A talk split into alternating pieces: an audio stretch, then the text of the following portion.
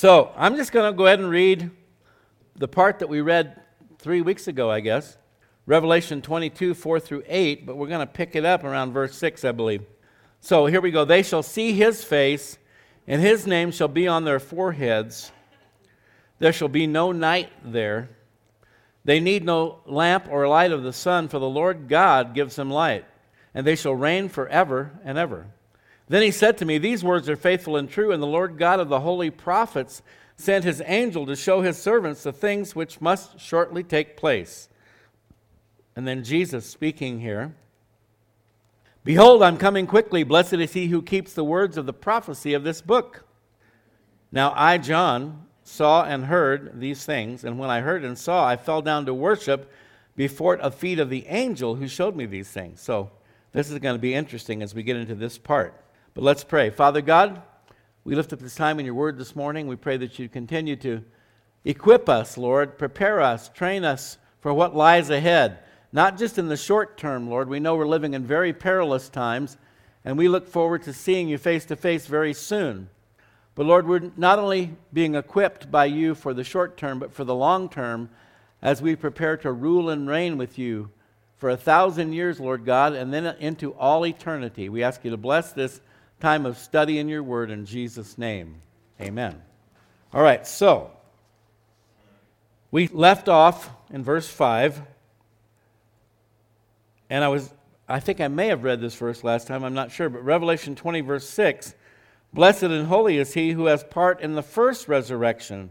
And that go, takes us back to verse 5. There shall be no night there. They need no lamp nor light of the sun, for the Lord God gives them light, and they shall reign.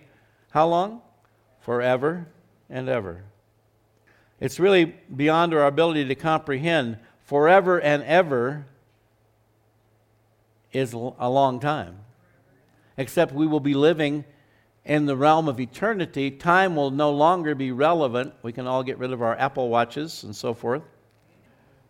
That'll be a blessing. Blessed and holy is he, Revelation 20, verse 6, who has part the first resurrection, the resurrection of the righteous.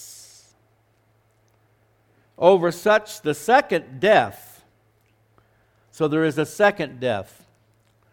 Oftentimes people get focused on the first death, you know, the death that we're all facing imminently in these mortal bodies.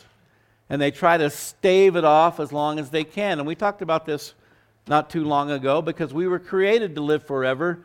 There is built into us this desire to fight, to live, not to give up. But in terms of these mortal bodies, it's really a futile pursuit. Because no matter how many things we inject into our bodies, no matter how many surgeries we get, and become very bionic, if you will. You remember the bionic man? And then there was the bionic woman. What are they going to do about that now that everybody's transgendered?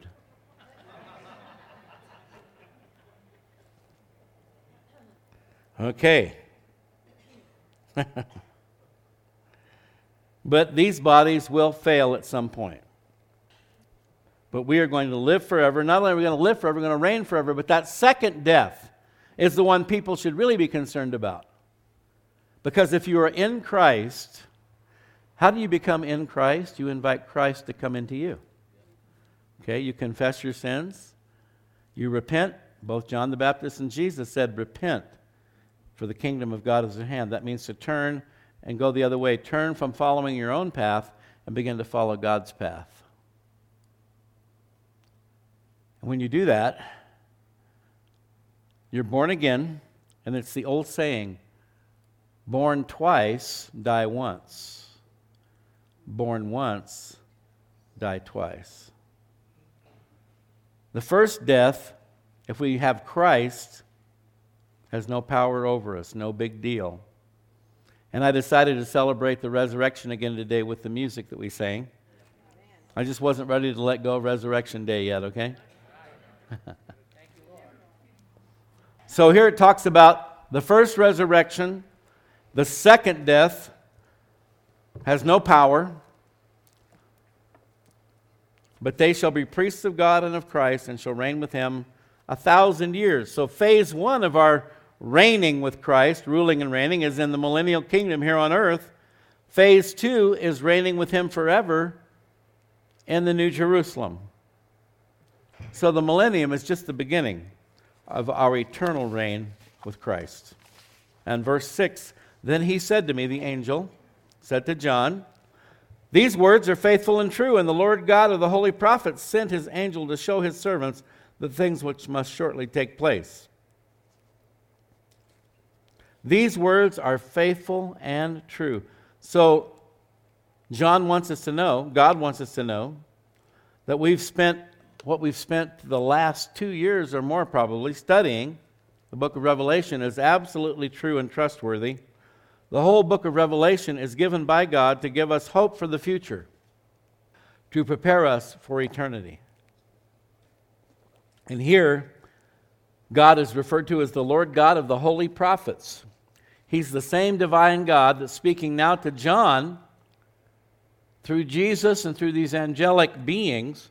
He's the same God that spoke through the Old Testament prophets, and his words have been confirmed down through human history. Hebrews 1 1 says, God, who at various times and in various ways spoke in time past to the fathers by the prophets, has in these last days spoken to us by his Son whom he has appointed heir of all things, through whom also he made the world. So we have the first phase of God's revelation to mankind in the Old Testament through the prophets, and then the latter revealing, unveiling, apocalypsis, if you will, through his son Jesus Christ. And this book of Revelation, by the way, is called the revelation of Jesus Christ. It is the revealing of Jesus in all of his resurrected glory. We see that at the very beginning of the book. And his interaction with John throughout this book of Revelation. It says he sent his angel to show his servants the things that must shortly, or one translation says soon, shortly or soon take place. And we've read about quite a great number of angels during this study of Revelation, but it would seem that there is one particular angel in charge of bringing this revelation of Jesus Christ to John. Revelation 1 1, the revelation of Jesus Christ, which God gave him to show his servants things which must shortly take place, and he sent and signified it by his angel to his servant John. Who knows? We are not told who it is, but two of the prominent angels that we read about in the Bible are Michael and Gabriel. Gabriel seems to have particularly had that task and that role of heralding, bringing messages. We look into the origins of uh, the birth of Christ and the revelation to Mary that she would be with child and to Joseph. Both of those messages came from Gabriel. This could be Gabriel. We don't know. He's not named. But notice what it says in Revelation 1 1 things which must shortly take place. These things must happen, and they will. And so that's important to remember as we see the world around us apparently crumbling and falling apart. These things must happen in order for God's kingdom to be established here upon the earth. And so we have to choose to not be fearful. God's perfect love casts out all fear. He's not given us the spirit of fear. We have to realize that these things must happen for God's plan to fully unfold. And contrary to what so many so called scholars say today, the purpose of the book of Revelation is not to bewilder or confuse. Some argue, well, we shouldn't really study that book. It's too hard to understand, it's too confusing. Best to just leave it alone. And do you suppose that God would have put it in the Bible if He didn't want us to read it? We've already seen in chapter 1 how there's a special blessing promised for those who read it, hear it, and obey it. The purpose of the book of Revelation is not to bewilder and confuse, but to reveal the things that must soon take place. And if it was soon 2,000 years ago when John wrote these things down, can you imagine how soon it must be now? The Word of God was not given to obscure, it was given to be understood by those who are taught by the Spirit of God. And I would propose that many who have argued against studying the book of Revelation have not really sought that divine instruction from God's Holy Spirit. People who read the Bible and find it confusing, it's because they haven't met the one who wrote it. All right, on to verse 7. Behold, I'm coming quickly. Blessed is he who keeps the words of the prophecy of this book. And by the way, this is really the theme of the whole book. Behold, I'm coming quickly or coming soon. Revelation 3:11. Behold, I'm coming quickly, soon. Hold fast what you have, that no one may take your crown. Again, as we've talked about so many times, salvation is a free gift. You can't pay for it, you can't buy it, you can't earn it. But we're encouraged here hold fast to what you have. That implies that there are going to be elements, both earthly and otherworldly, there are going to be elements attempting to take from you your crown, your reward, your position, your place in Christ. Hold fast what you have, that no one may take your crown. We talk often about the three enemies of the faith the world, the flesh, and the devil. And don't we all know that that's an ongoing battle and an ongoing struggle? And it's not going to stop until we see Jesus face to face. The enemy is always looking for an opportunity, watching and waiting for us to let our guard down. And we've probably all done that at one time or another, have we not? But thank God for His grace and His mercy, His love, His forgiveness. He's always there to pick us up, get us back on track. But we have to admit and acknowledge when we have fallen short, when we've stumbled, when we've given in to those things. But again, a very important warning hold fast what you have. And again, so we've talked so many times about those who've abandoned, you know, as it talks about in the book of Jude, that faith that was once for all delivered to the saints. Jude wrote that 2,000 years ago.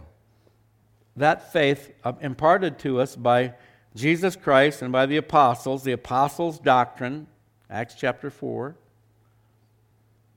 Jude was warning the people he was writing to about false teachers, about those who were leading people astray.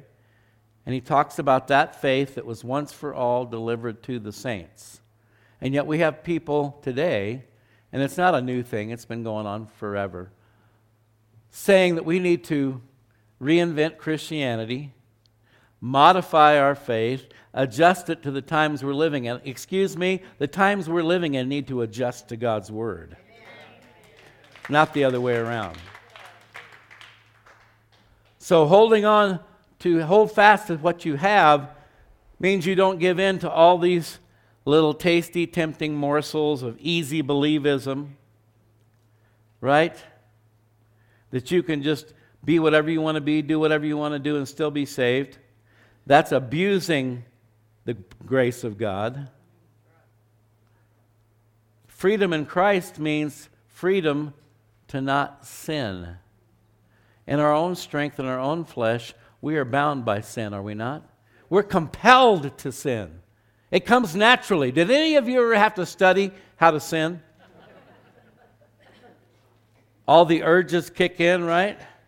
I mean, even before the more adult type of urges. The first urges that kick in was when you're a little baby, like Josiah there. The first urge is to rebel, to do your own thing. That's what got Adam and Eve kicked out of the garden, by the way. What's the first word most kids learn? No. What's the second word? Mine. Nobody has to teach you how to sin, it comes naturally. Freedom in Christ means not to do whatever the heck you want to do. It means freedom to say no to your flesh and say yes to God. Okay? That's freedom in Christ. So hold fast to what you have. Don't be seduced. Don't be led astray by those who would come preaching another gospel. And there's plenty of them out there, boy. There really are. Okay, Revelation 22 7. Behold, I'm coming quickly. Blessed is he who keeps the words of the prophecy of this book. This is the theme, as I mentioned. quickly or soon, can also be and perhaps should be translated swiftly. That's where some people get confused. Well, the Bible's full of contradictions and lies. Jesus said he was coming soon. That was 2,000 years ago. He hasn't showed up yet. But really, the more accurate translation would probably be I am coming swiftly. It means that when these great events that we've studied here in the book of Revelation start to occur, there will be no delay. Hence, many of us believe that we're going to see Jesus very, very soon. It also means that every believer should be looking for the soon return of Christ. Three times at the close of this book, Jesus says, I'm coming soon or quickly. Revelation 22 12, Behold, I'm coming quickly, and my reward is with me to give to everyone according to his work. Revelation 22 20, He who testifies to these things says, Surely I am coming quickly, or again, swiftly. Back in Revelation 1 3, blessed is he who reads, one, those who hear the words. Do you realize you can read them and not hear them? And that's why we talk about people who read the Bible. They say, I don't understand it. It doesn't make sense. It contradicts itself. Because it's possible to read it, but not hear it. The only way you can hear it is when you're born again by the Spirit of God. They are things of God are spiritually discerned, as Paul writes. Blessed is he who reads and those who hear, and thirdly, keep those things which are written in it, for the time is near. So it's not enough to read it, and it's not enough to hear it. We have to read it, hear it, and keep it. To keep it means you don't toss it out, you don't cast it aside, you don't ignore it. So it's a good thing, I think, that we spent the last couple of years studying this book. So the blessings of this book are for those who read it, hear it, and keep it. Believe, observe, and obey.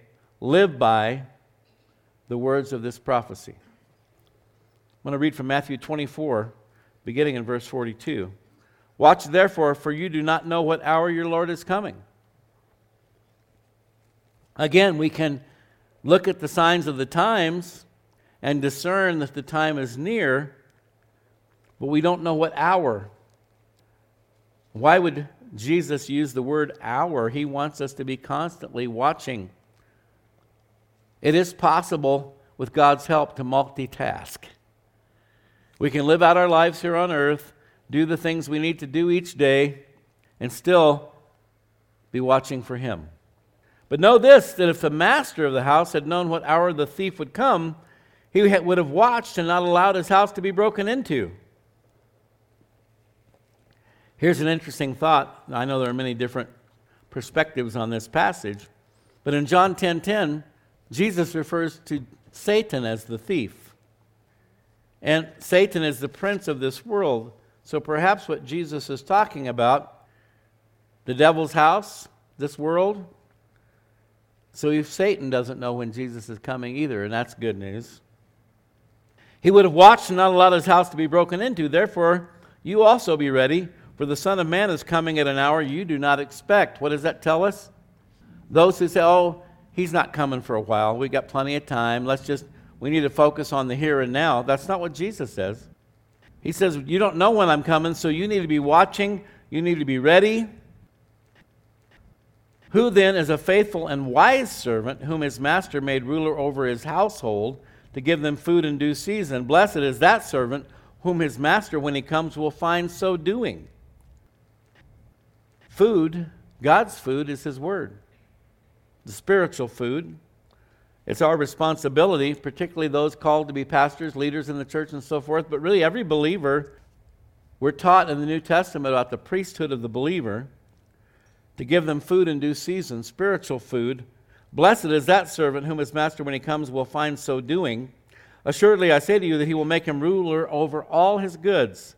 But if that evil servant says in his heart, listen to this, this is what I got from my pastor, Chuck Smith. If that evil servant says in his heart, My master is delaying his coming, and begins to beat his fellow servants, and to eat and drink with the drunkards, The master of that servant will come on a day when he's not looking for him, at an hour he is not aware of, and will cut him in two and appoint him his portion with the hypocrites. There shall be weeping and gnashing of teeth. And so God frowns upon those who say, My master is delaying his coming. I've heard many believers over the years say that. I don't think he's coming soon. It could be 100 years, it could be 1,000 years. God doesn't really appreciate that kind of talk. He wants every believer to believe that he could come at any moment because he could. And we should be ready. Sometime soon, at a time known only to God, the heavenly stopwatch will start again, if it hasn't already. And the events described in Revelation, Daniel, Matthew 24, all the other prophetic scriptures will begin to unfold in rapid succession, swiftly. Things will accelerate. In fact, Jesus said, if those t- days be not shortened, no flesh would be saved. Right now, they're talking about a World War III, are they not? Oh, Russia's going to start using nukes, and then we'll start using nukes. And so people are worried, afraid. Is this the end of the world? Well, it is coming, but there's a whole tribulation ahead of us yet. But when that heavenly stopwatch, when God clicks that stopwatch, things are going to unfold very rapidly. And part of His grace and His mercy is that it will be accelerated. It will not be long and drawn out. It will be seven years and it'll be over. That can seem like an eternity when you're in the midst of tribulation. But in the overall scheme of things, it's a relatively short period of time. So, those who are watching and waiting, those who are prepared to meet and greet the Master, will say something like, Welcome, Jesus, I've been expecting you. It's good to see you face to face.